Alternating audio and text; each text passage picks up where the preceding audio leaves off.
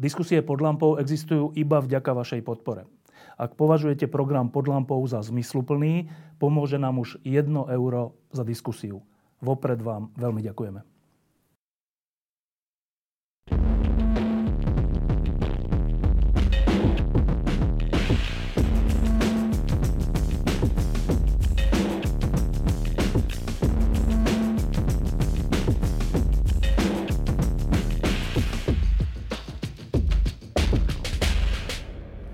Takto pred viac ako 3,5 rokmi sme tu sedeli s advokátom Romanom Kvasnicom a ja som sa opýtal, o čo v tých voľbách 2020 pôjde a, a či ten unesený štát, ktorý e, bol zodpovedný za rozvrat Slovenska, je možné poraziť. Prešlo 3,5 roka. E, bývalá vláda, ktorá tu bola na to, aby tú objednávku námestí zrealizovala, mala ústavnú väčšinu, stratila aj ústavnú, aj bežnú väčšinu, e, stratila aj vládu a stratila aj veľkú časť dôvery. A teraz sme 3-4 dní pred voľbami a vyvstáva otázka tá istá, čo bola v roku 2020. Či teda unesený štát prehral, alebo či bol aspoň oslabený, alebo či sa vracia v pôvodnej sile. A to je vlastne moja prvá otázka, Roman po tých 3,5 rokoch, v akom stave sa Slovensko nachádza 4 dní pred voľbami? Hm, tak asi tá situácia je horšia, ako to bolo pred poslednými voľbami, pretože vieme, že slovenskí voliči sú ohromne náladoví, rozdelení, nevedia, čo si majú myslieť o tom, čo sa tu deje, nevedia vlastne, čomu majú veriť, ku komu eventuálne sa majú politicky utiekať kto im vie zaručiť nejakú stabilitu, kto im vie zaručiť, čo Slováci vyžadujú, ochranu nejakú. Ne? Čiže tá situácia je o mnoho komplikovanejšia. Myslím si ja osobne. A aj výsledky volieb e, sú dneska pre mňa neodhadnutelné. Vtedy sa to dalo ako tak odhadnúť, že aký bude asi výsledok. Dneska vlastne nevieme a viac menej zatiaľ mi to vychádza tak, že nemôže z toho, čo, čo vzíde z volieb, e, vzísť nič stabilné ako pre uh, najbližšie obdobie povolebné. No, na prvý pohľad sa zdá, že e, to, čo sa udialo po roku 2020, a teda najmä v oblasti nastolenia nejakej elementárnej spravodlivosti, tak, takže sa predsa len niečo stalo. E, tých 40 ľudí, ktorí stoja pred súdom, z toho 20 pravoplatne odsúdených z vysokých funkcionárov polície, prokuratúry, súdov, e, rôzni podnikatelia a ďalší ľudia, nie je výsledok, ktorý, o ktorom sa povedať, že je nulový. To je, že to sa, takéto niečo tu ešte nebolo od roku 89 na jednej strane. Na druhej strane idú voľby za pár dní, v ktorých sa to môže všetko zvrátiť. A to by znamenalo, že, že to, čo sa dosiahlo, bolo málo na to, aby sa Slovensko ozdravené vydalo normálnou slobodnou cestou. Tak, ale to je zaujímavá otázka, že prečo je to pre voličov málo? Tak nesmieme zabudnúť, podľa môjho názoru, na mm, určitú mimoriadnosť e, tých posledných 3,5 roka. A to je dané jednak covidom, dané je to aj vlastne vojenským konfliktom na území Ukrajiny ako nášho bezprostredného suseda. Nemôžeme zabudnúť na to, že svojím spôsobom vedúca politická sila po posledných voľbách a politická strana alebo hnutie pána Matoviča sa ukázalo ako jeden veľký politický zmetok, čo naozaj nikto nemohol predpokladať, hoci teda sme všetci viac menej cítili, že to není to práve orechové politicky.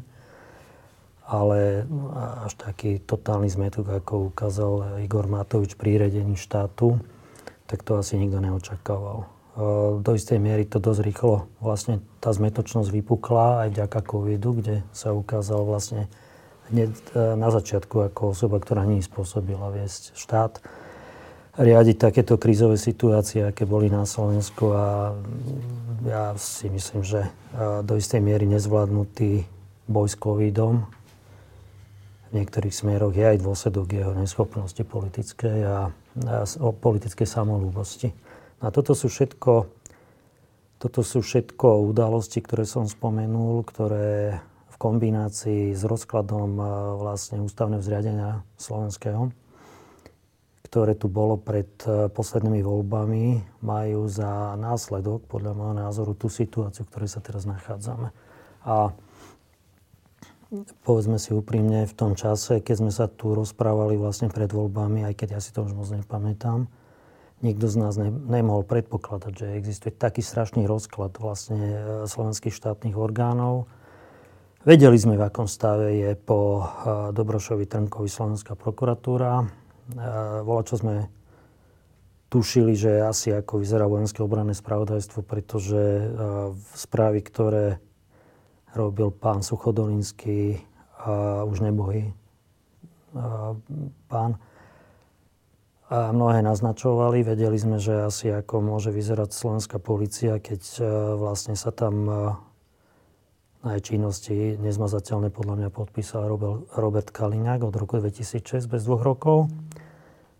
A nevedeli sme, ako vyzerá Slovenská informačná služba. To sa ukazuje až teraz. Hoci tie informácie, ktoré sa dneska dozvedáme, čo je paradox, sa viac menej viažu na časové obdobie po posledných voľbách. Jednak informácie o riaditeľovi Pčolinskom alebo riaditeľovi Alačovi. A toto všetko nás dovedlo do určitej situácie, ktorú možno, že keď chceme hľadať riešenia, si musíme pomenovať. Môžeme si hovoriť že, alebo povedať si môžeme, že aké asi boli bezprostredné príčiny aj toho vnútropolitického rozkladu. Predovšetkým v tých štátnych orgánoch, ktoré som spomínal. No a je potrebné hľadať, je potrebné hľadať východiska, je potrebné hľadať určité riešenia. A vždy pre voľbami na Slovensku vlastne rezonovala otázka, čo s policiou, čo s prokuratúrou a čo so spravodajskými službami pred voľbami dneska sa moc o tom nehovorí. Občas e, niekto spomenie, že čo so špecializovaným súdom, e, s prokuratúrou špecializovanou alebo špeciálnou. A asi toľko na úvod z mojej strany. No, e, kým sa dostaneme k tomu, že čo sme sa o rozklade ústavného zriedenia pred rokom 2020, ale aj po ňom za tie 3,5 roka dozvedeli, tak e, najskôr jedna pozitívna asi otázka. E, tie námestia z roku 2018 po vražde a aj ďalšie iniciatívy a volanie ľudí bolo zrejmé, že tá objednávka bola zrejmá. Tá objednávka bola, a nie zo pár ľudí, alebo nejakých médií, alebo niekoho, ale celospoločenská objednávka bola, že ten spôsob spravovania krajiny, ktorý prináša výhody zo pár ľuďom a nevýhody, možno až smrť iným ľuďom, má skončiť. To bola objednávka námestí. A tie voľby 2020 tomu e, v tomto zmysle zodpovedali, hoci ten výsledok bol v niečom nešťastný, ale v tomto zmysle tomu zodpovedali. Nakoľko bola táto objednávka za tie 3, za 3,5 roka naplnená? Mm, myslím si, že, myslím si, že to obdobie tých 3,5 roka ukázalo, že na Slovensku sa vždy nájdú jednotlivci.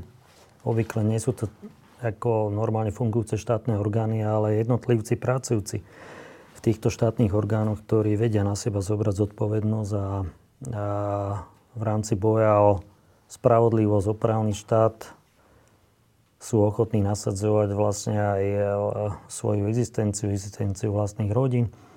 Takže to ukázalo, že tu exist- to obdobie ukázalo, že tu je veľké kvantum ľudí, ktorí, ktorí sú určitou zárukou, že Slovenská republika môže byť právnym štátom, sú určitou zárukou, že tu neexistuje na Slovensku skupina vyvolených, ktorí na ktorých sa nikdy nevzťahujú nejaké trestnoprávne konsekvencie za ich prípadné protiprávne konania.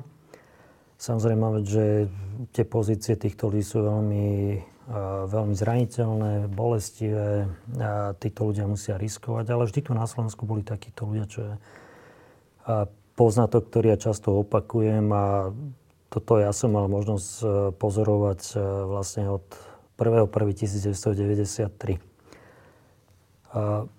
asi, asi treba zvýrazniť to, čo si povedal, že na Slovensku je objednávka, bola objednávka na to, aby Slovensko bola Slovensko alebo Slovenská republika bola normálnym právnym štátom.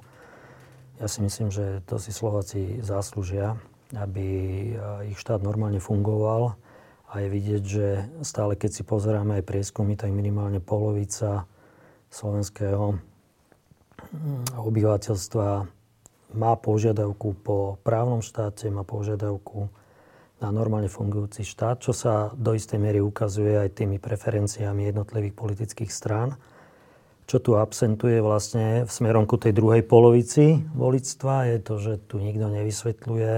Na Slovensku bohužiaľ sa stále opakuje to, že sa nevedie verejná diskusia ku jednotlivým spoločenským problémom, na ktoré vysvetľovanie si myslím, že je značná časť aj toho z druhej strany stojaceho spektra politického čáka. Tí ľudia si nemyslím, že ktorí dneska sú tých iných 50%, keď to poviem takto, v hrubých číslach obrazne, ktorí majú pozitívny vzťah ku fašizmu, ktorí majú odpor ku demokracii, ktorí majú odpor ku Európskej únii, ku NATO a podobne. Proste tu sa nevysvetľuje. Toto je určitý dlh slovenských elit, ktoré obvykle sa uzatvárajú sami do seba, do rôznych e, úzkých kruhov a v podstate nekomunikujú s tou verejnosťou, čo je veľmi podstatné. Myslím si, že slovenský volič není o nič menej inteligentný, ako sú voliči v Nemecku, voliči v Rakúsku a e, v niektorých ďalších vyspelých západných demokraciách. Tam skôr e, tie elity naozaj vysvetľujú, čo je čierne, čo je biele, čo je dobre, čo je zlé a, a toto tu absentuje.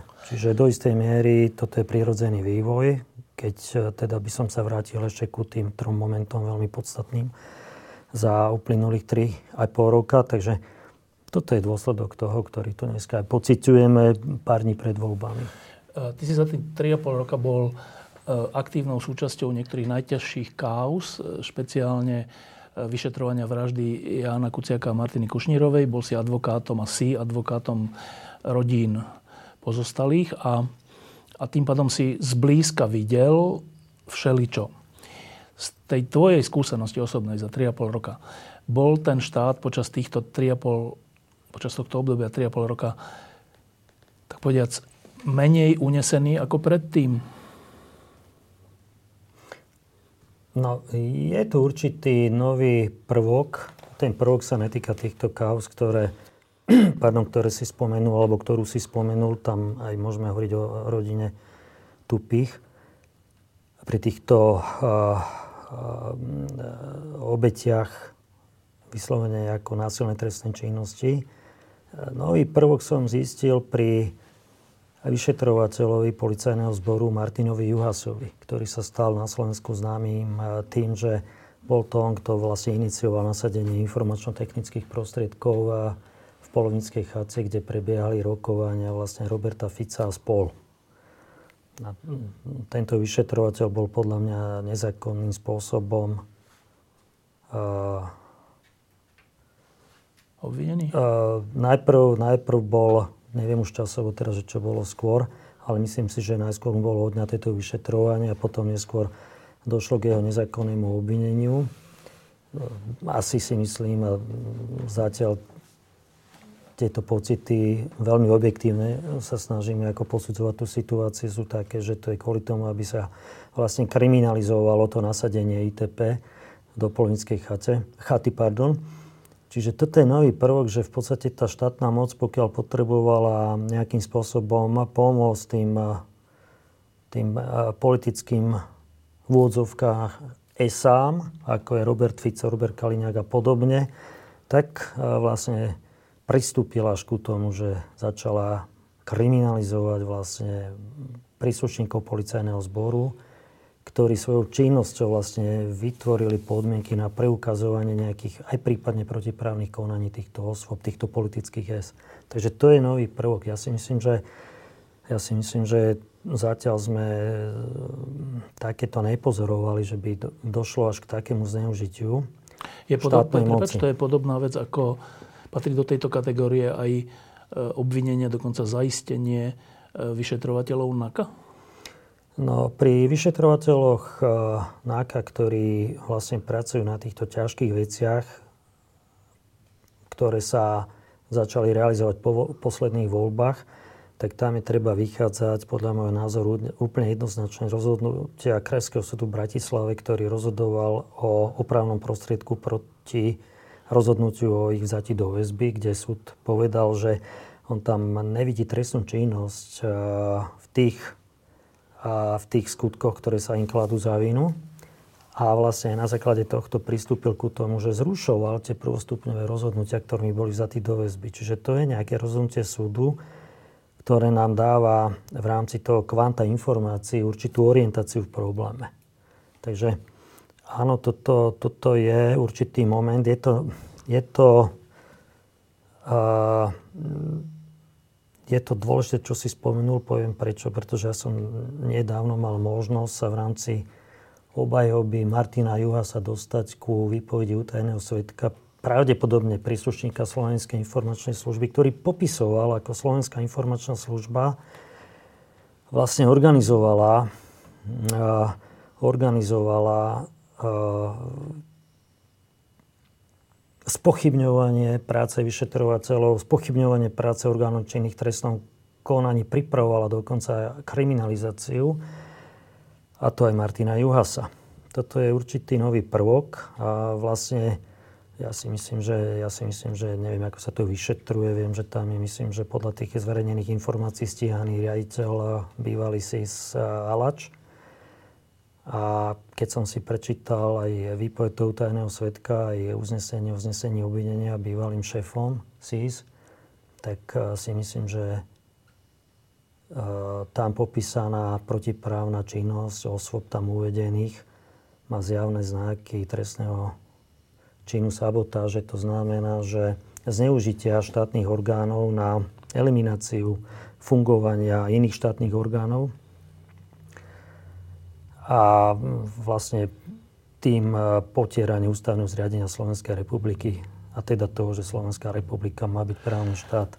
Toto je veľmi vlastne uh, nepríjemné zistenie pre mňa, pretože uh, keď sa môžem tej si vyjadriť, tak e, vlastne my sme od 1. E, januára 1993 všetci vždy len v takých náznakoch počúvali, že čo robí Slovenská informačná služba. Potom sme sa to dozvedeli, keď bol unesený prezidentov syn Michal Kovač mladší. Potom miestami sme sa to dozvedeli pri známej kauze Skupinka, kde podľa mňa bola vtedy spravodajská služba zjavne zneužitá pre vtedajšie politické vedenie štátu. A teraz sa dozvedáme, že v podstate táto, tento štátny orgán, Slovenská informačná služba, má slúžiť na elimináciu iného štátneho orgánu.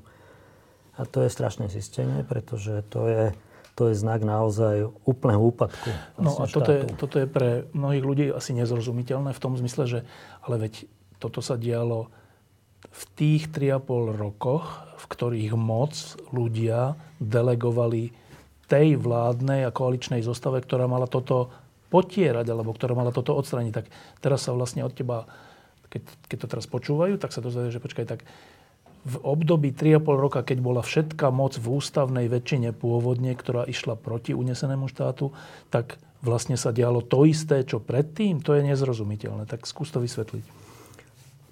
Mm, ja to neviem vysvetliť. Ja v podstate len som určitým sprostredkovateľom informácií, po ktoré som sa dostal pri tých mojich eh, zastupovaniach. Možno, že z toho vyplýva stav, že vlastne niektoré štátne orgány a, a medzi tieto treba zarátať Slovenskú informačnú službu sa až tak nehybu v úvodzovkách v prípade Zmeny zmeny, výsledkov? Zmeny alebo na základe volebných výsledkov sú tu určité skupiny ľudí, ktoré kontinuálne sa snažia o ovplyvňovanie činnosti tohto štátneho orgánu a v podstate v týchto zlomových situáciách, teda keď nastáva na základe volebných výsledkov nejaká zmena, zmena v tých vládnych pozíciách alebo parlamentných pozíciách alebo na základe výsledkov voli potom ponúkajú svoje služby tým vyťaziacím alebo tým, ktorým ustanovujú tam do funkcie ľudí a, a proste je to akože zaujímavý biznis. Dobre, Čiže, k tomuto sa dostaneme no. v zmysle aj k tým jednotlivým štátnym orgánom, ale ešte posledná otázka, čo sa týka volie predošlých. E, tento stav, ktorý teraz popisuješ, nakoľko je to dôsledkom toho, že šéfom SIS a generálnym prokurátorom sa stali osoby po dohode Olano a Sme rodina a boli to teda osoby nominanti Sme rodina. Nakoľko je toto kľúč k pochopeniu? Uh, tak ja neviem presne, že akým spôsobom prebiehali koaličné rozhovory, neviem, akým spôsobom presne boli tieto jednotlivé persony nominované, kto ich nominoval, kto ich presadzoval na základe dohôd, ktorých jednotlivcov v týchto politických stranách uh, zostavujúcich vládu. A vlastne sa presadzovali tieto mená. Uh, v podstate, keď pôjdeme na policajný zbor, prokuratúru, Slovenskú informačnú službu, vos tak zistíme vlastne, že v policajnom zbore po voľbách bol ponechaný aj naďalej e, generál Lučanský ako policajný prezident. A bol tam ponechaný skoro rok aj tri mesiace v pozícii riaditeľa NAKY a policajt Zurian.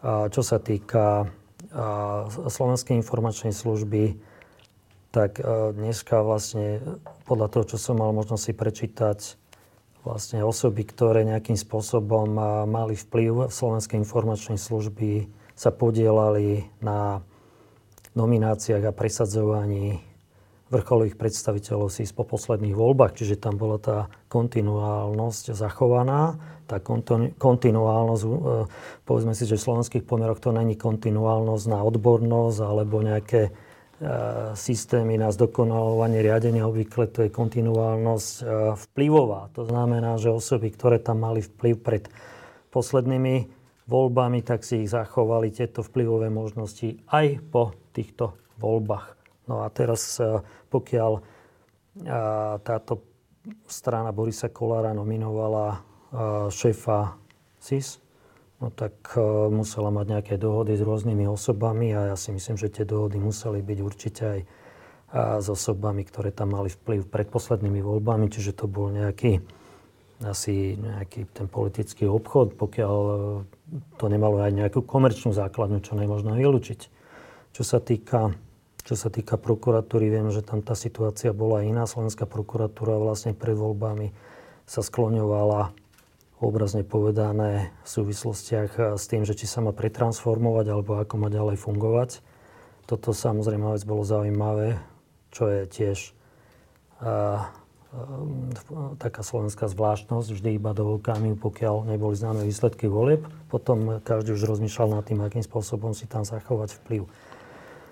A, pána Žilinku volili a, všetky viac menej politické strany, aj Smer, dokonca myslím, že aj fašisti. Jediní ich nevolili za ľudí a OKS. Ak niektorí, niektorí, niektorí členovia SAS a niektorí poslanci, poslanci za ľudí. Tak toto už neviem to ja presne. Bolo, Áno. A tá diskusia o tom, ako má vyzerať rezort prokurátory vlastne deň po voľbe nového generálneho prokurátora ustal keďže tam si dali svojho človeka a vlastne. Potom občas vznikla diskusia ohľadne ustanovenia paragrafu 363 a trestného poriadku. Tá v podstate bola odbytá, bolo politicky povedané, že v žiadnom prípade vlastne nie je možné siahnuť na kompetencie generálneho prokurátora. A to sú také paradoxy, lebo ja som mal možnosť, ja som mal možnosť vlastne zastupovať Romov z Moldavy. A pre mňa, pre mňa osobne to pôsobí veľmi úsmevne, keď pozerám tú argumentáciu generálnej prokuratúry niektorých politikov, ktorí sa vyjadrovali ku paragrafu 363, ale nikto z nich sa nevyjadroval ku tomu, to, čo sme oboznamovali vlastne celé Slovensko, aj s kolegom, že vlastne sme zastupovali pani Irenu Matovu, ktorá nevie čítať, písať, nevie po slovensky a zistili sme, že 9 razy bola odsudená, 3 razy vo výkone trestu a pritom ani raz podľa mňa nevedela, za čo je stíhaná, za čo odsudená. To nikoho nezaujímalo. A, tam nejaká 363... A to, z hodou okolností pri nebi asi e, paragraf 363 alebo ústavne paragrafu 363 nebolo možno aplikovať, ale to je proste problém, že na Slovensku v 21. storočí a systém fungovania štátnych orgánov má také diery, že v podstate je schopný postaviť pred súd a ponechať k odsúdeniu osobu, ktorá nevie čítať, písať, nevie po slovensky, ani raz nemala tlmočníka, čo si myslím, že v civilizovanom právnom svete my sa k tomu zvolávali asi možno nejaké vedecké konferencie, že ako tomu predchádzať, tak toto všetci ako mm, hádžu bokom. bokom a za seba, to nikoho nezaujíma. A úvahy o tom, že ako aplikovať paragraf 363 pri špičkách predovšetkým politickej strany Smera ich nominantov, tak tam sa teda akože vedú veľké úvahy. A, a bolo veľmi zábavné, keď som počúval tiež a mnohých predstaviteľov e, politickej strany Smer ako rozprávali o tom, že ako je zneužívaný policajný zbor a nie tak dávno Kaliňák s Ficom vystupovali proti Hedvige Malinové a vlastne prejudikovávali, že akým spôsobom je treba ustiehať. Ako vystupovali v čase, keď e, vlastne sa začalo prešetrovať podozrenie stresnej činnosti zasahujúcich príslušníkov policajného zboru vlastne na Rómov tak oni vyjadrovali podporu. A títo ľudia mne osobne nemôžu hovoriť o tom, že ako a čo to je zneužívanie orgánov činných v trestnom konaní, lebo som to zažil priamo od nich pri mojich klientoch. Ale bohužiaľ tá situácia je taká, že vlastne, vlastne z druhej strany nikto kvalifikovaný, podľa mňa, omlúvam sa za úprimnosť, a nikto kvalifikovaný nestojí, nikto sa kvalifikovane nebránil a oni to zneužívali. Ten e, nástup Roberta Fica za posledný rok aj pol do istej miery je daný aj púdom seba jeho. Bol ohromný, ten nástup vlastne ukázal vlastne tým politickým špičkám okolo neho sa pohybujúcim niekoľko rokov, že on je tá osoba, ktorá je schopná vlastne zabezpečiť ochranu. A to pociťujeme vlastne teraz 4-5 dní pred voľbami. Tu jeho nazvime to nejakú politickú silu. Um, teraz skúsme uh, sa chvíľku rozprávať o tom, že čo sme sa za tých 3,5 roka dozvedeli o niektorých dôležitých inštitúciách pre fungovanie štátu. Tak ľudia, už si to spomenul, že tajná služba SIS, ale aj vojenské obranné spravodajstvo VOS a ešte ďalšia vojenská služba, že že tu je to tak, že my vlastne na Slovensku od vzniku Slovenska to tak berieme nejak ako dané, že sú nejaké tajné služby, dokonca sú vojenské tajné služby, ale čo oni robia a prečo sú tu a tak o tom veľká diskusia nie je. Ale teraz sme sa dozvedeli za tých 3,5 roka niekoľko dôležitých vecí. Tak javovo sme sa dozvedeli, že, že vojenské obranné vojenská tajná služba vlastne, že ona, že jej funkcionári to je, to je predmetom teraz obvinenia, že jej funkcionári sú podozriví z toho, že milióny a milióny eur e, získavali cez svoje pôsobenie vo vojenskom obrannom sprave. To je úplne nezrozumiteľné pre bežného človeka. Druhé, čo sme sa dozvedeli, že tajná služba, SIS, Slovenská informačná služba, teda nevojenská, že je jeden riaditeľ, už zvolený touto mocou po, po, povolebnou, aj druhý riaditeľ sú obvinení a teraz z rôznych vecí, ale teda zjednočenie, že zmarenia spravodlivosti ako keby. No, my sme sa aj dozvedeli, že niektorí sudcovia vlastne akým spôsobom strašným rozhodovali v jednotlivých kauzach. Dozvedeli sme sa, ako niektorí justiční uh, uh, vedúci pracovníci zasahovali do jednotlivých konaní, o čom vypoveda pán Sklenka, sudca bývalý. No No to je jasné, to, tomu sa dostaneme, ale no, teda, tej jasné, samotnej tajnej že, službe. Ale že čo, rozoberáme, rozoberáme niekoľko, celý systém. celý systém. Áno, ale že k samotnej tajnej, civilnej aj vojenskej, tak z tvojho hľadiska za 3,5 roka, čo sme sa dozvedeli? No, dozvedeli sme sa napriek tomu všetkému, čo sme teraz konštatovali, aby som tam povedal, alebo zopakoval by som aj e, tie slovenské súdy, že napriek tomu, tomu ohromnému marazmu sme sa to vôbec dozvedeli. To znamená, že ten systém napriek tomu, v akom je totálnom rozklade... Aj po tých 3,5 rokoch? Aj po tých 3,5 rokoch, tak je schopný zachytiť vôbec túto trestnú činnosť, dostať ju do uh, nejakej trestnoprávnej pozície, do pozície cez ustanovenia trestného poriadku, čo je veľmi omlúvam sa za, za to, že hovorím niečo optimistické v tomto, ale to je mimoriadne silný poznatok a veľmi pozitívny. Že napriek tomu ohromnému rozkladu sú tu e, v tých jednotlivých štátnych orgánoch jednotlivci, ktorí sú, ako som to na začiatku už e, spomínal, sú schopní vlastne všetky tieto podozrenia dostať do procesnej pozície a že sú tam vedené trestné konania. To poprvé, to je pozitívny poznatok. To si myslím, že, to si myslím, že nás môže do istej miery náplňať určitým optimizmom. Čo sa teraz týka toho rozkladu, tak vlastne tam sú dve možnosti, že, že vlastne je to iba toto, čo sme sa teraz dozvedeli, alebo je to akýsi vrchol ľadovca a takto fungujú tie štátne orgány. Tam by som skôr asi povedal tú druhú variantu, že tieto štátne orgány vlastne postupne, ja neviem, že odkedy, možno od 1. januára 1993 vlastne fungovali do istej miery takýmto spôsobom. Myslím si, že toto, čo teraz sa dozvedáme, tak to neexistovalo, neexistovalo na Slovensku ani za Vladimíra Mečiara až taký totálny rozklad. A, a že to je naprieč všetkými štátnymi orgánmi. To je, to je to najhoršie zistenie. Že to není len nejaká výnimka v niektorom zo štátnych orgánov, ale že je vlastne spochybnený celý systém fungovania Slovenskej republiky ako právneho štátu. Lebo, Počkaj, ale no. keď sme v 2020 volili, tak tá nespokojná časť ľudí volila s nádejou, alebo skôr až s presvedčením, že, že tá nová garnitúra tento rozklad štátu a štátnych orgánov zastaví. Je 4 dní pred voľbami a my tu hovoríme o tom, že ten rozklad sa naďalej prejavuje rôznym spôsobom. Bolo vôbec možné ten rozklad zastaviť? A ak áno, čo bola tá najväčšia chyba tej garnitúry, že to neurobili? No, myslím si, že určite nevedeli stav rozkladu fungovania slovenských štátnych orgánov. To si nikto nepripúšťal, že takéto by to až mohlo byť. Možno to vedelo zo pár ľudí o, o, okolo bývalej vládnej garnitúry, ale oni to nepovažujú za rozklad, oni to považujú za svoje privilegium takýmto spôsobom feudálnym vládnuť. A absolútny problém je kontrolný mechanizmus, to znamená uh, určité kontrolné systémy v jednotlivých štátnych orgánoch.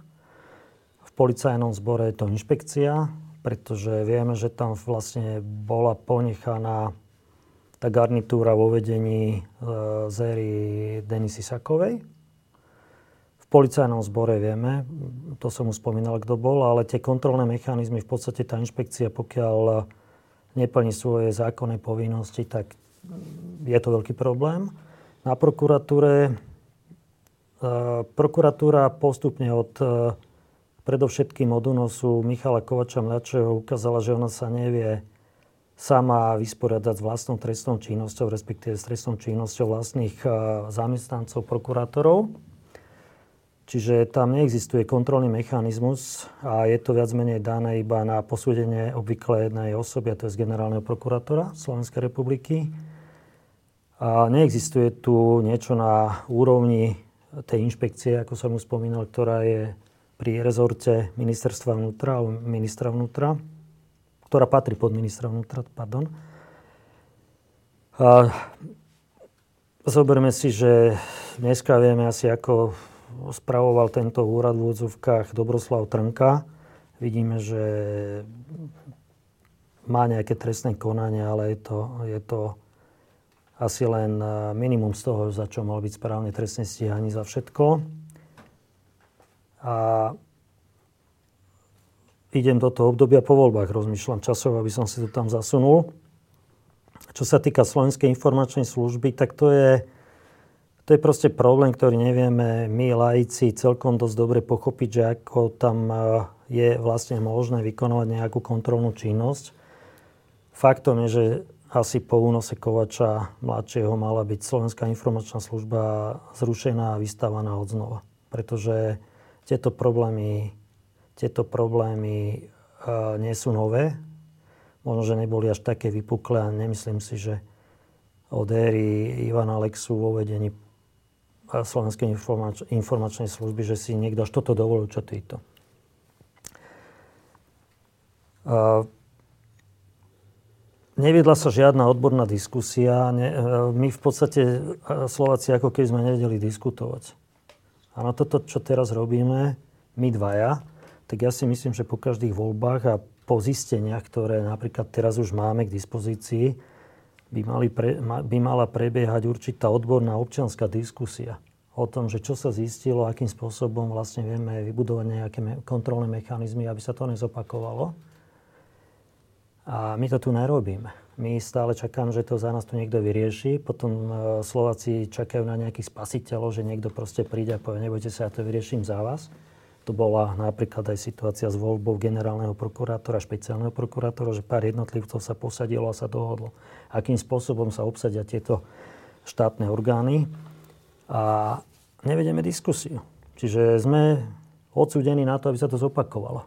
Pretože znova budeme čakať, že keď nevyhrá Fico, tak vyhrá niekto, ako koho považujeme za lepšieho a ten povie, nebojte sa, vážení občania, ja to vyrieším za vás. Nikto to za nás nevyrieši. A prosím vás, nespoliehajme sa na žiadne persony, že sú predurčené na to, aby to za nás vyriešili. Čiže prioritne podľa mňa je odborná a občianská diskusia. Verejná. Ku týmto problémom, o ktorých sa my teraz dvaja bavíme. No, keď sme tu sedeli pred voľbami 2020, tak si hovoril, to si pamätám, že, že problém je to, akým spôsobom je zadefinovaná Sloven, na Slo, v Slovenskej ústave a v Slovenských zákonoch generálna prokuratúra že to nie je dobrý spôsob, ako je zadefinovaná, že by tu mala byť diskusia o tom, aby sa to zmenilo na niečo, ako majú v Česku, teda štátne zastupiteľstvo, ale že taká diskusia neprebieha a že sa obávaš, že po voľbách si ľudia povedia, tí výťazní, že a však na čo by sme to menili, radšej tam dajme svojho človeka a tým pádom ten bude mať neobmedzenú moc. Presne to sa stalo a dnes tí lídry politickí, ktorí po roku 2020 dostali dôveru, vyplakávajú, že toto teda bolo hrozné, že sme toto urobili, to bola naša veľká chyba, že sme tam dali túto konkrétnu osobu. Ale málo kto dodnes hovorí, že ale veď ešte predtým bola chyba, že ste to nezmenili na štátne zastupiteľstvo, kde by žiadna osoba nemala túto moc. Čiže není chyba to, že ste dali túto osobu. Je, ale väčšia chyba je, že ste to nezmenili. Konštatujem ale, že 4 dní pred voľbami sa to znova nerieši. Znova sa nehovorí o tom, že aha, tak toto bola chyba, tak vráťme sa k úvahe o tom, ako má byť, či tu nemá byť náhodou štátne zastupiteľstvo pozoru Českej. Zase sa o tom nehovorí. No, to znamená, že my ideme opakovať tú istú chybu. Áno, lebo sa spoliehame... Teraz tam dáme svojho človeka, teraz, teraz už spoliehame, naozaj... že, že tie prodemokratické síly budú schopné zostaviť vládu, potom sa posadia a osvietenia povedia si, tak toto by bola vhodná persona, už neviem na akú no. funkciu no. a táto za nás všetko vyrieši. To tak nie je. Prioritne musíme vytvárať kontrolné mechanizmy nad fungovaním akejkoľvek zložky štátnej moci a nespoliať sa na to, že niekto to proste za nás akože vyrieši. A, a toto opakujeme a ja si pamätám teraz na ten rozhovor ja som spomínal vtedy, že existuje ohromne moc skúseností vlastne od českých štátnych zástupcov. Je tam samozpráva českých štátnych zástupcov. Ja som dokonca mal aj určitú snahu a vtedy dať dokopy tých českých štátnych zástupcov so slovenskými a so, Slo- so samozprávou slovenských prokurátorov, aby si vymenili hmm. skúsenosti, aby sme, však nemusíme ten český systém celý prebrať, ale určite by sme radi vypočuli si všetci o tých českých kam ich to posunulo, že, no? Aké majú problémy, no. že čo sa máme vyvarovať. To je, to je ohromné laboratórium pre nás, no. tá skúsenosť v Českej republike, ale to nikto tu najmenej využívať. V podstate No, to je otázka, či si vieme vládnuť. Zatiaľ sa mi zdá, že nie. No, Lebo toto, a... ako, toto, čo rozoberáme, vlastne je stále to isté. To neznamená, že sa o tom nemáme baviť. Dobre, a teraz tá skúsenosť no. 3,5 ročná s fungovaním generálnej prokuratúry, v tomto prípade na čele s Marošom Žienkom, ale v tomto prípade to je jedno. E, s jedným človekom, ktorý má absolútnu moc na čele. To, to, tá 3,5 ročná skúsenosť, skúsenosť aplikovaním 363, ale nie len s tým, že dohodli spoluprácu s ruskou generálnou prokuratúrou o tom, že ako, ako nastolovať spravodlivosť, čo je úplne že šialené. Dobre, ďalšie veci, že táto skúsenosť nám o problematike generálnej prokuratúry v slovenskom systéme hovorí čo? ak sme čo len trocha rozumní. Čo nám to hovorí? No, že musíme začať diskusiu odbornú o tom, ako má prokuratúra v budúcnosti vyzerať. To není len problém ustanovenia paragrafu 363 trestného poriadku. A tento spôsob sa ukazuje ako absolútne neakceptovateľný pre fungovanie právneho štátu. Podľa mňa. Sme si toho vedomí vôbec? No, X ako obyvateľov občanov Slovenska áno, ale vlastne to je otázka, že kto to posudzuje. Keď mu to vyhovuje na Slovensku, si treba zvyknúť na to, že Slováci sú demokrati iba do okamihu, kým im eh, ten systém umožní, aby sa už demokraticky nemuseli správať. Toho sa ja bojím. Pretože tieto úvahy o právnom štáte, teoretické úvahy o právnom štáte týchto ľudí vôbec nezaujímajú. Dobre, druhý štátny orgán, o ktorom sme už hovorili. Čo nám 3,5 ročná skúsenosť s fungovaním tajných služieb, civilných aj vojenských, povedala o tom, o ich budúcom fungovaní? Čo nám to povedalo? No, ono bohužiaľ to nehovorí len nám, hovorí to aj našim zahraničným partnerom. Hovorí to aj predstaviteľom štátov NATO a Európskej únie, že naše štátne orgány nie sú spôsobile byť rovnocenným partnerom, nie sú spôsobile na to, aby dostávali podľa môjho názoru a, a všetky tie informácie, ktoré by v prípade ich normálneho fungovania mohli dostávať. Bojím sa, že tá európska pamäť bude na tieto poznatky, ktoré teraz sa aj k nám dostávajú, ako tá pamäť bude ako trvalá, ako oni si to zapamätajú. Oni vedia, že že toto ako tu u nás funguje a opakovane sa to ukazuje, že vlastne k nápravám neprichádza, že to môže mať nejaké konsekvencie. Ale čo to, čo to hovorí prípadnej takej garnitúre po voľbách, ktorá by mala ochotu niečo zmeniť? Tak čo jej 3,5 ročná skúsenosť s tajnými službami teraz povedala? No, toto je veľmi komplikovaná otázka. Že čo s tým? Uh, čo s tým?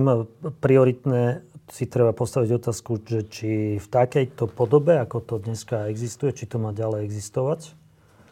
A v prípade, ak by sa to zrušilo, čo to má, aké následky štátno-bezpečnostné. A, a pokiaľ sa to nedá, nedá zrušiť a teda vystavať od znova, no, tak potom tam musia dojsť veľmi tvrdé kontrolné mechanizmy, lebo je zjavné toto, čo som mal možnosť si čítať od toho utajeného svetka tie informácie, že vlastne ten štátny orgán je podľa mňa v absolútnom rozklade. A pokiaľ tento štátny orgán vyvíja činnosť na znefunkčenie iných štátnych orgánov, to nie je vojna v policii, to je boj podsvetia proti právnemu štátu pre mňa. A toto je veľmi, veľmi uh, nepríjemné zistenie, že sme sa dostali až do takéhoto stavu. Teraz nevidím, poviem úprimne, v tých personách, ktoré sa prezentujú aj proti Ficovi a spol, že by boli pripravení tento problém nejako riešiť odborne. Skôr si myslím, že, že to zase bude len povrchné. Pokiaľ vôbec budú mať tú možnosť. V prípade, ak sa dostane Robert Fico k moci, on vie, čo s týmito štátnymi orgánmi robiť. Ako o tom nepochybujem. A to budeme len zírať, ak sa hovorí v Česku. Posledný taký štátny orgán, o ktorom už sme troška hovorili, ale túto zo všeobecnú otázku si zaslúži je polícia, špeciálne vyšetrovateľia, špeciálne vyšetrovateľia NAKA. Čo nám tie, tých 3,5 roka povedalo o tejto zložke? Uh, to som hovoril, že podľa môjho názoru sú tu ľudia, ktorí sú ochotní na seba zobrať tú veľmi komplikovanú, veľmi až nebezpečnú zodpovednosť pre nich osobne čo možno, že v dohľadnej dobe budeme mať možnosť pozorovať, v čom je tá nebezpečnosť, alebo v čom bola v minulosti tá nebezpečnosť. A že sú tam osoby schopné mm, presadzovať záujmy právneho štátu a v podstate, pokiaľ postupujú striktne v intenciách trestného poriadku, tak zaslúžia našu ochranu. Zároveň musíme byť kritickí. A ja som sa aj v minulosti zo pár razy e, vyjadril, aj kriticky, že e, to není nejaký blanko šejk, a že v podstate pokiaľ sa prikloníte na tú stranu, ktorá bojuje za spravodlivosť, za demokraciu, za právny štát, že môžete robiť čokoľvek, to nie. Takže tam zase je to otázka tých kontrolných mechanizmov, ktoré fungujú v rámci činnosti policajného zboru. Ja si myslím, že tie kauzy, ktoré sa rozbehli, asi za všetko hovoria pravoplatne ukončené veci. Cez to je treba hodnotiť e, vlastne túto činnosť Polície Slovenskej republiky a veľmi pozitívne hodnotím aj e, súčasného policajného prezidenta. Podľa mňa to je možno, že niekedy není to ten najskúsenejší funkcionár policajného zboru, čo sa týka mediálnych výstupov. Vieme, že musí dneska suplovať vlastne aj ministra vnútra, ktorý by sa mal snáď vyjadrovať troška za ten rezort ministerstva vnútra. Ale podľa mňa to je čistý človek, čo je pre mňa veľmi podstatné. A nemyslím si, nemyslím si, že tie útoky, ktoré sú proti nemu vedené, Väčšinou sú to iba také bláboli a talafatky, mimochodom podľa mňa.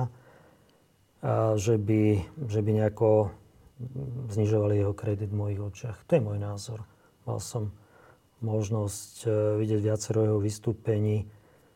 Je tam možné vidieť určitú tú mediálnu neskúsenosť, ale to je prirodzené, pretože nikto z nás není pripravený vlastne vystupovať menej takéhoto rezortu a hlavne oproti takej strašnej sile, aká stojí dneska proti policajnému zboru. To je zmes moci, peňazí, kriminálneho rôzneho pozadia, pozadia mediálne pozadie tam je, čiže no, v celku to dobre zvláda podľa mňa policajný prezident. Čiže to je policia. No a čo sa týka tej vo, e, vosky alebo týchto vojenských spravodajských služieb, tak to, čo sme teraz mali možnosť vlastne si prečítať prednedávnom, tak to je strašné zistenie, pretože to je úplne ako zrejme strata súdnosti už. A pokiaľ sa tam preukáže, že pokiaľ sa tam preukáže, že tá firma, ktorá tam podľa, ja vystupujem teraz, alebo pardon, vychádzajú iba z tých mediálnych informácií, pokiaľ sa tam preukáže, tá firma nástrčená tam viac menej iba formálne vstupovala a nevykonávala tam žiadnu činnosť, akoby nejakú pridanú hodnotu v tých obchodných vzťahoch a len si tam navršovala peniaze, no tak to je jasne trestná činnosť podľa mňa. Teraz k samotným voľbám. Tak pred 3,5 rokmi e, bolo pomerne zrejmé, že akože, čo je tá základná línia tých volieb, že o čo v tých voľbách ide. A keď sa to úplne tak zjednoduší, tak to bol, že spor minulosti uneseného štátu, mafiánskeho štátu, to, čo viedlo až k vražde dvoch mladých ľudí, s niečím iným. Za 4 dní, za 5 dní sú voľby. Vieme definovať ten spor teraz? Tak e, je to komplikovanejšie teraz, lebo predsa len prebieha na Ukrajine vojenský konflikt. Do istej miery tá ruská propaganda svojím spôsobom vstupuje do politického boja na Slovensku, predvolebného politického boja na Slovensku, čo je to celé komplikovanejšie. A myslím si, že tieto voľby pravdepodobne môžu skončiť e, nejakým patovým stavom, že nebude možné, nebude možné zostaviť vládu ani z jednej, ani z druhej strany. Dokonca sa mi zdá, že hlavne e, Smer a Matovica na to, že pripravujú. Lebo povedzme si úprimne, toto sú asi iba jedine dve strany, ktoré budú mať peniaze na prípadné predčasné voľby alebo ďalšie voľby. Takže nevieme, že, že ako to môže dopadnúť. Teraz o čo ide? No môže ísť o aj budúcu zahraničnú politickú orientáciu Slovenskej republiky pretože môže nastať urbanizácia vlastne slovenskej politiky. Myslím si, že Fico k tomu vlastne aj troška smeruje. Myslím si, že tí ostatní okolo neho mu to v celku radi, ako aj prepustia takú pozíciu Viktora Orbána na Slovensku. Teraz ich cieľom, čo je asi prioritným, je zbaviť sa týchto trestných konaní, ktoré ich zaťažujú, mimoriadne aj ohrozujú, aj ich bezprostredné okolie. A neviem si dosť dobre predstaviť, že ako to spravia. Môžu to spraviť v podstate aj teda tým spôsobom, že rýchlo pomenia nejaké zákony. Môžu to spraviť aj tým, čo sa mi zdá, že si občas pripravujú už, a že sú tu útoky na tých sudcov špecializovaného súdu, súdu, ako bola pani súdkynia Pamela Záleska. Záleska pardon.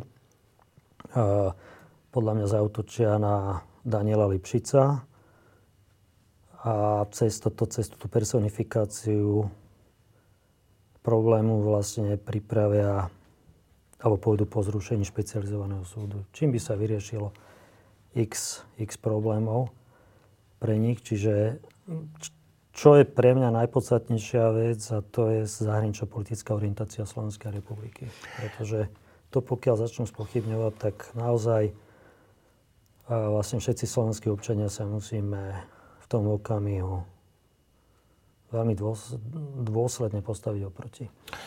Teraz cez víkend mi poslal Tomáš Halík, známy český kňaz a, a mnoho iného, e, text, ktorý sme uverejnili na stránke týždne, teraz tam už je, ktorý hovorí o slovenských voľbách a hovorí takúto vec, že podľa neho e, to, ako dopadnú slovenské voľby, je samozrejme dôležité pre Slovensko a pre budúcnosť Slovenska, ale tentokrát je to mimoriadne dôležité pre celý Západ. To je úplne také zaujímavé, že naše voľby, my sme zvyknutí, že sme malá krajina, čo naše voľby, čo, čo, ono, čo, čo to, ako to ovplyvní svet. A Tomáš Hali, ktorý teda svet trocha pozná, hovorí aj vzhľadom k Rusku, ktoré tam explicitne spomína, že tieto voľby budú strašne dôležité a preto Rusko ich tak nielen sleduje, ale aj všelijak do nich zasahuje. Lebo, to budú, lebo výsledok týchto voliek ovplyvní to, aký bude západný svet až takto. Je to až takto? Mm, ja si nemyslím, že to je až takto. Ja si myslím, že, ja si myslím, že západný svet eh, si monitoruje to, akým spôsobom vlastne sa správa Polsko, Slovensko, Česko, Maďarsko Myslím si, že to, čo vznikne v týchto voľbách, nebude stabilné a to bez ohľadu na to, ktorá pomyselná strana tohto boja vyhra. Naozaj to bude situácia, ktorá, ktorá povede podľa môjho názoru k niečomu predčasnému. No a na Slovensku viac ako inokedy po voľbách vznikne situácia, kedy bude požiadavka na vytvorenie jedného prodemokratického, protifašistického, proevropského, politického nejakého zoskupenia, kde ale nebudú môcť byť tieto osoby, ktoré sú doteraz aktívne v politike. Určite nie títo jednotlivci, ktorí tu uh, sa hrali na riadenie štátu za uplynulé 3,5 roka. No, to si myslím. Keď sme sa rozprávali aj pred voľbami, aj po voľbách tu na týchto stoličkách, tak z toho, že sa našlo dostatočné množstvo statočných vyšetrovateľov, prokurátorov, sudcov, ktorí išli do tých ťažkých vecí aj, na, aj teda za rizika, že ich sa to dotkne, však sa to viacerých aj dotklo negatívne. Tak ty si z toho vyvodil, že, že to je dobré znamenie, že takáto skupina ľudí uh, tu existuje a nezanikla. Tá skupina, není sú všetci len zastrašení v rôznych štátnych orgánoch. A, a ty si z toho vyvodil, že keďže títo ľudia ochutnali tú slobodu a aj ten trest za slobodu, alebo to negatívum. Takže že to je dobré pre budúcnosť, lebo akokoľvek dopadnú voľby, táto skupina ľudí tu je, je pripravená a nevzdá sa, keď to, keď to zjednoduším. A ja som sa tu potom rozprával zase s viacerými ľuďmi, ktorých som sa na toto pýtal, že dobre, však voľby môže dopadnúť úplne zle, ale tí vyšetrovateľia, tí sudcovia, tí prokurátori a ďalší mnoho ľudí, tie médiá, neviem čo, však oni už neustúpia, to už nebude také ľahké to zničiť celé. A viacero ľudí mi povedalo, že nie, že bude to ľahké, lebo že tých ľudí je málo. A že stačí pár ľudí odstaviť a už sa potom nájdú takí všelijakí ochotní, ktorí to zastavia. Tak to, to je zaujímavý spor. Čo si ty o tom myslíš? No veď poďme do krátkej slovenskej histórie od 1. januára 1993. Tak vždy sa tu tí ľudia našli. Takže e, my na jednej strane Slováci máme podľa mňa v rozklade náš štát, neviem, či niekedy nebol v rozklade. Od, okamihu, áno, od okamihu, spomeňme si, kto ho zakladal. A určitú úroveň demokracie, určitú úroveň právneho štátu vždy tu robili, rob, robilo tu zo pár jednotlivcov. A tie jednotlivci sú tu a na to môžeme byť Slováci hrdí, že, že proste ich tu máme. A ja to vôbec nevidím uh, až tak dramaticky. Ja si myslím, že Robert Fico, pokiaľ bude na budúci týždeň v pozícii, že bude určujúcou personou za zostávanie slovenskej vlády, tak vytvorí oproti sebe jeden veľmi široký front prodemokraticky zmýšľajúcich občanov Slovenskej republiky, ktorí sa mu postavia oproti. Politicky samozrejme, a vec občiansky. Takže ja by som sa tohto nebal. A myslím si, že on si to uvedomuje. Nemyslím si, že keby som teraz sa hral na Sibilu, tak nemyslím si, že on pôjde tým brutálnym spôsobom, že sám bude tuto rušiť eh, nejaký špecializovaný súd a podobne. A bude hľadať aj do vlády, ak by on bol zostávateľom vlády budúcej slovenskej persony, ktoré takéto veci namiesto neho budú robiť. A, ale to si musia vyriešiť. To si povedzme, že toto z ich pohľadu toto si musia vyriešiť. Tie trestné konania, to bude určujúce pre uh, vnútropolitickú situáciu na Slovensku po voľbách ale aj v prípade, ak by druhá strana zostavovala vládu. Nevieme, kto je teda tá druhá strana oproti Ficovi. A oni to už nemôžu nechať tak, lebo vlastne ten tlak, ktorý začali robiť za uplynulé dva roky alebo rok aj pol, má svoje výsledky ten tlak, že je to určitý tlak na činnosť orgánov e, činných v trestnom konaní, takže ten tlak ako neustúpi ani po voľbách, ani v prípade, ak by boli v opozícii, lebo to ich ohrozuje. No a uvidíme, čo z toho vznikne, ale ja som v tomto optimista. Ja osobne, aspoň moja skúsenosť, uh, robil som dosť veci, uh, vlastne, kde stál štát oproti. Vždy sa tu našlo kvantum Slovákov, ktorí boli schopní spraviť svoju občianskú pozíciu. A toto sú ľudia, ktorí robia moderné slovenské dejiny, ja tvrdím. Dobre? Takže ja by som sa nebal. No, e, v jednom z rozhovorov, ktoré sme robili, si povedal takú kontroverznú vec, na ktorú viacej ľudia reagovali, že myslím, že som, som sa ťa pýtal niečo také, že či máš koho voliť, alebo niečo v tomto zmysle, alebo či pôjdeš voliť, už neviem. A, a vtedy si povedal takú provokatívnu vec, že ale ja, ja možno ani nepôjdem voliť, ja som není povinný voliť, alebo že ja, ja, ja si budem strašne vyberať a ke, keď tam taká sila nebude, tak ja som není povinný voliť. To je ich problém, že taká sila neexistuje. Niečo týmto smerom. Veľa ľudí na to reagovalo. Tak teraz máme 4-5 dní pred voľbami, čiže tá otázka je už úplne že, že akútna. Všetci to riešime, že koho idem voliť. Kto je hoden môjho hlasu? Tak v akom si teraz rozpoložení pár dní pred no? Musím zvoliť. Musíš? musím ísť zvoliť, áno. A budem voliť e, niekoho, kto je schopný najviacej destabilizovať moc Roberta Fica. No, asi tak rozmýšľam. Teraz som veľmi úprimný. A prečo no, musíš? No, uh, kvôli, kvôli tomu, aby som sa aspoň týmto občanským postojom snažil nejako destabilizovať to, čo chystá Fico proti nám, občanom Slovenskej republiky. Nemám inú možnosť spraviť, preto musím ísť. A v tomto zmysle je, je zbytočné sa pýtať, že či máš koho? No moc nie, moc ale nie, musím. Že? Moc nemám koho voliť. A to moc, ne, moc nie je dané čím? A, ja chcem počuť niečo o nejakých hodnotách. A od 1. januára 1993 som tu ešte nepočul o tom, aké máme mať hodnoty my Slováci. Myslíš ako krajina? No, my ako zoskupenie, ktoré žije na území Slovenská republika. A toto nám tu zatiaľ nikto nehovoril. A ja to vždy očakávam od tých politikov, namiesto ktorých to musia hovoriť obyčajní Slováci. Tí napríklad, ktorí šli na Ukrajinu pomáhať a minulý rok. Tie bezmenné osoby, ktoré na úkor mála peňazí, na úkor, na úkor vlastného osobného voľna času a ukazovali, kto sú Slováci, ukazovali slovenský humanizmus. A toto tu nikto, toto tu nikto z týchto politikov, ktorí sa nám tu prezentujú... Akože aj z tých lepších. Aj z tých lepších. Ja, ja neviem, že ako zadefinujme si, že, že čo chceme byť, aká krajina. Tak počkaj, si takýto experiment. No. Uh, tak keby tu teraz sedel niekto z PS, tak by povedal, že ale veď my, my reprezentujeme tzv. progresívne hodnoty, čiže my sme za rovnosť všetkých, vrátane menšín a tak ďalej. Mm. Uh, a reprezentujeme budúcnosť a nejakú zodpovednú ekonomiku. A čo, keby tu sedelo SAS, tak by však my reprezentuje liberálne hodnoty, napríklad v ekonomike, slobodný štát, trh a tak. Keby tu sedelo KDH, tak by ti povedal, že my reprezentujeme kresťansko-demokratické hodnoty a sme proti registrovaným partnerstvám. Každý by ti povedal vlastne o hodnotách. Hmm. Ale ja neviem, veríme im, že to myslia úprimne? Veríme im, že toto je naozaj to, čo cítia. Veríme im, že sú presvedčiví.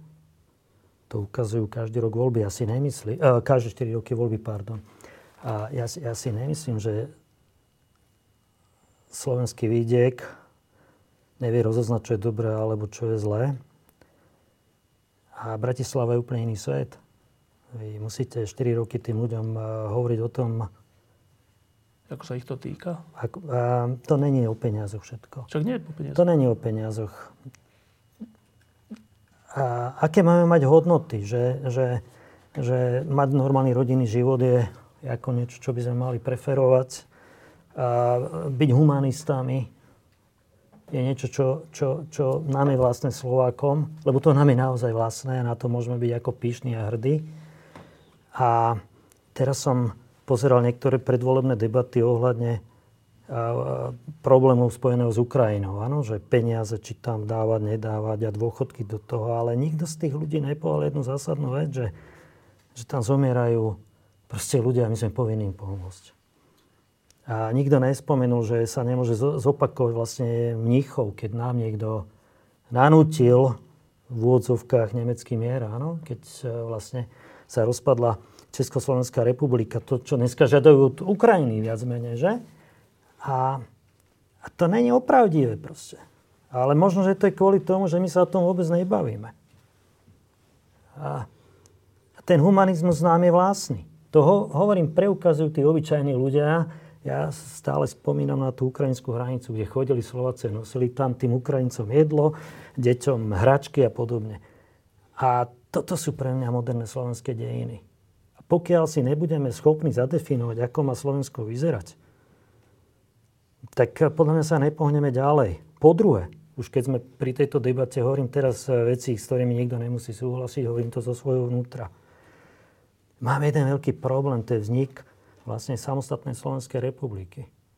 My sme sa doteraz, a to sme sa my dvaja zo pár razy o tom rozprávali, necelkom stotožnili so spôsobom, ako Slovensko vzniklo. Vieme, kto ho zakladal. A je nám to cudzie, aby sme sa stotožnili s týmito personami, s, ich spôsobom rozmýšľania. Vieme, že to bol viac menej jeden komerčný krok týchto uh, pánov Adam. A budeme musieť sa naučiť mať to Slovensko radi, lebo ten uh, volický dal to cíti, že že, že nie celkom vlastne nám vyhovuje to, akým spôsobom sa usporiadali dejiny po 1. januári 1993. A keď budeme opravdiví, tak zoberieme týmto fašistom a nacionalistom a neviem, kto sa všetko hlási k tej slovenskosti, ten hlavný trón z rúk. Ale naučme sa mať Slovensko radi. Ja sa to sám učím musím povedať pravdu, lebo ten spôsob, ako to vzniklo, ja sa nikdy nestotožním so spôsobom rozmýšľania Vladimíra Mečera, Ivana Gašparoviča a tak ďalej, a tak ďalej. To umožňuje iba veľmi ťažko. No. To je... Ale toto budeme musieť prekonať a o tomto by sme mali viesť do nekonečna vlastne občianský e, dišput, e, proste debatu. E, teraz jeden z kandidátov na budúceho prezidenta, Ivan Korčok, si dal jednu z troch, ako jednu z troch hesiel svojich, si dal tak zaujímavú vec, že služba vlasti, a keď som sa s ním o tom rozprával, tak, povedal, že, tak mi povedal, že ale veď to vlastenectvo nám oni akože úplne že ukradli a ja si to nechcem nechať ukradnúť. To je to, o čom hovoríš? Áno. A, a ďalšia, ďalšia vec ešte už a teraz filozofujem, ja neviem, či sa mýlim, nemýlim. Ďalší veľký problém je ohromná polarizácia spoločnosti. To, je, to sú len pozostatky stalinizmu vlastne. Že sa rozdelí ten celok na nejaké dve, tri skupiny a potom sa ľahko ovláda. A vždy tie jednotlivci, ktorí e, zvládnu niektorú z tých skupín alebo podskupín, tak potom si to isté miery určujú ten vývoj. A, a my musíme komunikovať so všetkými. Musíme komunikovať aj s, s tými, ktorí Volia smer. Áno. a vysvetľovať im, že prečo to nie je dobré. Pokiaľ nebudeme komunikovať, diskutovať, pokiaľ nebudeme ochotní toto, toto urobiť, nikdy sa nepohneme dopredu a tá polarizácia nás brzdí. Tá brzdí Slovensko, tá brzdí a vlastne rozvoj tejto spoločnosti a čo je najhoršie, a znemožňuje návrat tej slovenskej elity dorastajúcej vonku späť domov. Ja som to minule počítal od 1. januára 1993, keď každý rok odišlo, ja neviem, 7-8 tisíc mladých ľudí, vzdelaných mladých ľudí, tak si zoberte za 30 rokov, to je 200 tisíc ľudí s ich rodinami, to môžete mať 500-600 tisíc ľudí. To sú tí ľudia, ktorí nám chýbajú v tých malých dedinkách, malých mestách. V ambulanciách, v nemocniciach, Áno, ktorí tvoria to občanské podhubie vlastne Slovenskej republiky. Toto nám chýba. Teraz ako to nahradiť? No v prvom rade musíme odstrániť tú ohromnú polarizáciu. Nie všetci sú zlí z druhej strany, nie všetci sú dobrí tí, čo, tí, čo stáva vedľa nás. Veď mnohí si robia vlastne kariéru len na tom, že sa postavia oproti Ficovi a vieme a, o ich morálnych kvalitách a, a tak ďalej a tak ďalej. Nie? Čiže asi moc filozofujem. Nie, dobre. Uh, už mám len dve otázky. Jedna je taká konkrétna. Uh, o tom, aké bude Slovensko po sobote, uh, spolu rozhodne aj to, že koľko hlasov prepadne.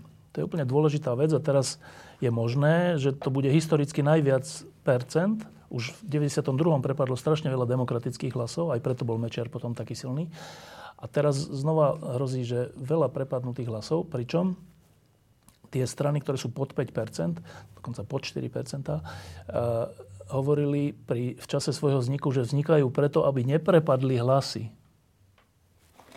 Tak úplne krátka poznámka, že čo si o týchto stranách a ľuďoch, ktorí ich zakladali, máme myslieť? Alebo čo si o nich ty myslíš? Mm, ja si nemyslím nič, že to je ich uh, slobodné rozhodnutie, ako sa... Nie je to hazard? Mm, tak ale reš, ja rešpektujem v podstate ich túžbu po tej realizácii politickej a sa s tým nezaťažujem. To je v podstate súčasť toho mm, dozrievania spoločnosti a myslím si, že väčšinou tam vystupujú persony, ktoré, ktoré vlastne sa dlho, dlho už pohybujú v slovenskej mm. politike alebo dlhšie. Beriem to ako fakt, ja sa s tým nechcem zaťažovať ani nechcem k tomu mať nejaké kritické poznámky, pretože to je ich slobodné rozhodnutie, ja to rešpektujem. Tak ako rešpektujem niekoho, kto proste si nerobí politickú stranu. To... Ale keď bývalí premiéry takto končia, nie je to až troška také tragikomické? Tak uh, tie preferencie ukazujú nesprávnosť ich uh, rozhodnutí. Asi tak by som to povedal. No, to je, to je ich osobná vec. Sa tak rozhodli, majú na to peniaze, alebo si zohnali peniaze. To, ja sa s týmto nezaťažujem. Dobre, tak posledná otázka. Takto za 5 dní budeme vedieť, ako sa Slovensko rozhodlo. Ako sa milióny ľudí rozhodli, že, že kde chcú žiť. A zase to bude rozdelené. To nebude tak, že to bude nejaké spoločné rozhodnutie. Bude polka Slovenska nespokojná, polka Slovenska spokojná. A ako hovoríš správne, tak tá nespokojná bude konať proti tomu, aby sa to teda znova vrátilo naspäť a tá spokojná bude konať, aby čo najdlhšie bola pri moci. Dobre, ale ozývajú sa hlasy, že ale tentokrát je to fakt dôležité. To sa ozývajú tieto hlasy pred každými voľbami, ale táto situácia, najmä geopolitická, situácia ruskej agresie a situácia toho, že sa na novo robí svetový poriadok, škaredé slovo, ale deje sa to, robí z týchto volieb predsa len niečo vynimočné? Tak predovšetkým tá vojna na Ukrajine robí výnimočnosť týchto volieb. A výnimočnosť svojím spôsobom robí aj to, že e, Ficovi sa vlastne v celku páči, ako to ja pozorujem, maďarský model vládnutia Viktora Orbána, myslím si, že ľudí okolo Roberta Fica vôbec nezaujíma osud Slovenskej republiky, nezaujíma ho ani budúcnosť Slovenskej republiky, len momentálne potreby jeho ako Roberta Fica a toho okolia. Takže tam si myslím, že my sme vystavení riziku, nie on. A, ale zase, zase na druhej strane si myslím, že uh, asi je to prirodzený vývoj. Aj následkom tých situácií, ktoré sme pomenovali, ako bol COVID, vojna na Ukrajine a, a budeme sa musieť brániť, ako v prípade, ak by niekto nám siahol na našu slobodu, nemyslím osobnú, ale ako krajiny, krajiny pokiaľ niekto začne uh, hovoriť o nejakej inej zahranično-politickej orientácii ako tej, ktorá zabezpečila Slovakom prosperitu, stabilitu, mier nakoniec a slobodu jednotlivcom, či myslím aj teba, aj mňa, aj všetkých ľudí, ktorí sú tu okolo, aj našich občanov, no tak sa postavíme oproti. Proste na to sa pripravme. A keď bude treba, tak budeme občansky bojovať. Občansky samozrejme vec.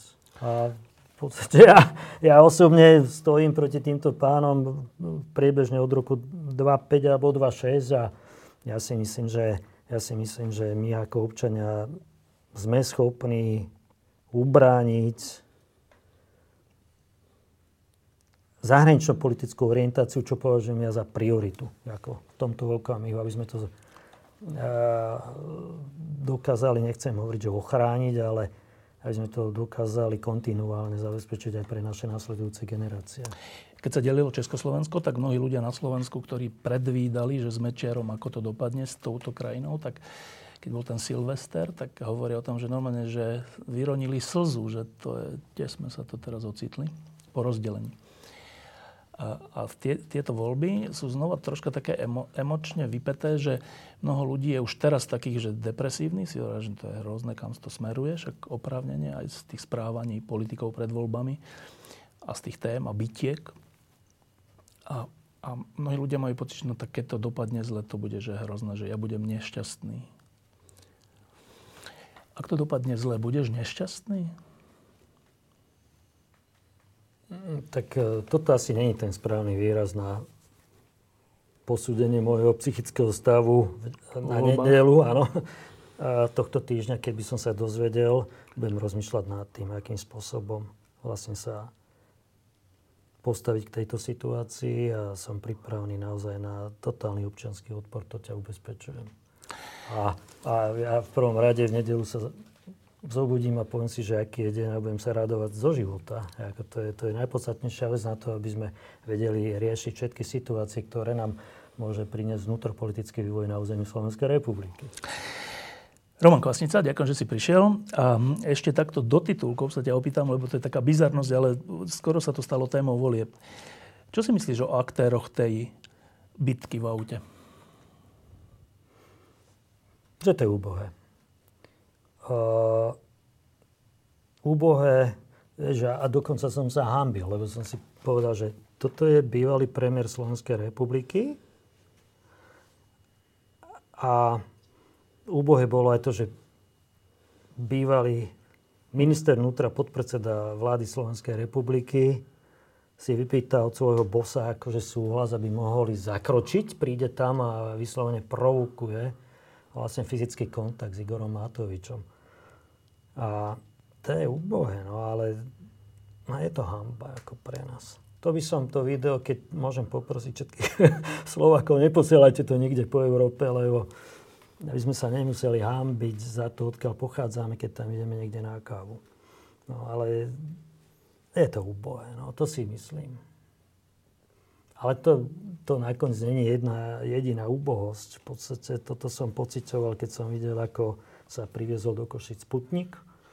Toto som e, videl takúto úbohosť a cítil takúto úbohosť, keď sme sa tu chodili ja som v tých šorách stál na testovanie, e, na COVID test, neviem, že ak sa to volalo.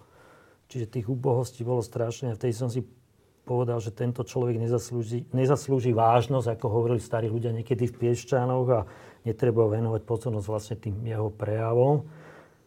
Najhoršie, že nám vlastne bráni v ochrane demokracie slovenskej a v ochrane právneho štátu. No ale vysporiadame sa s tým, sme sa s inými vecami vysporiadali, neboj sa Števo. Ďakujem, že si prišiel. Ďakujem aj za pozvanie.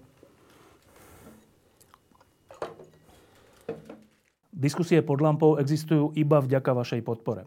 Ak považujete program pod lampou za zmysluplný, pomôže nám už 1 euro za diskusiu. Vopred vám veľmi ďakujeme.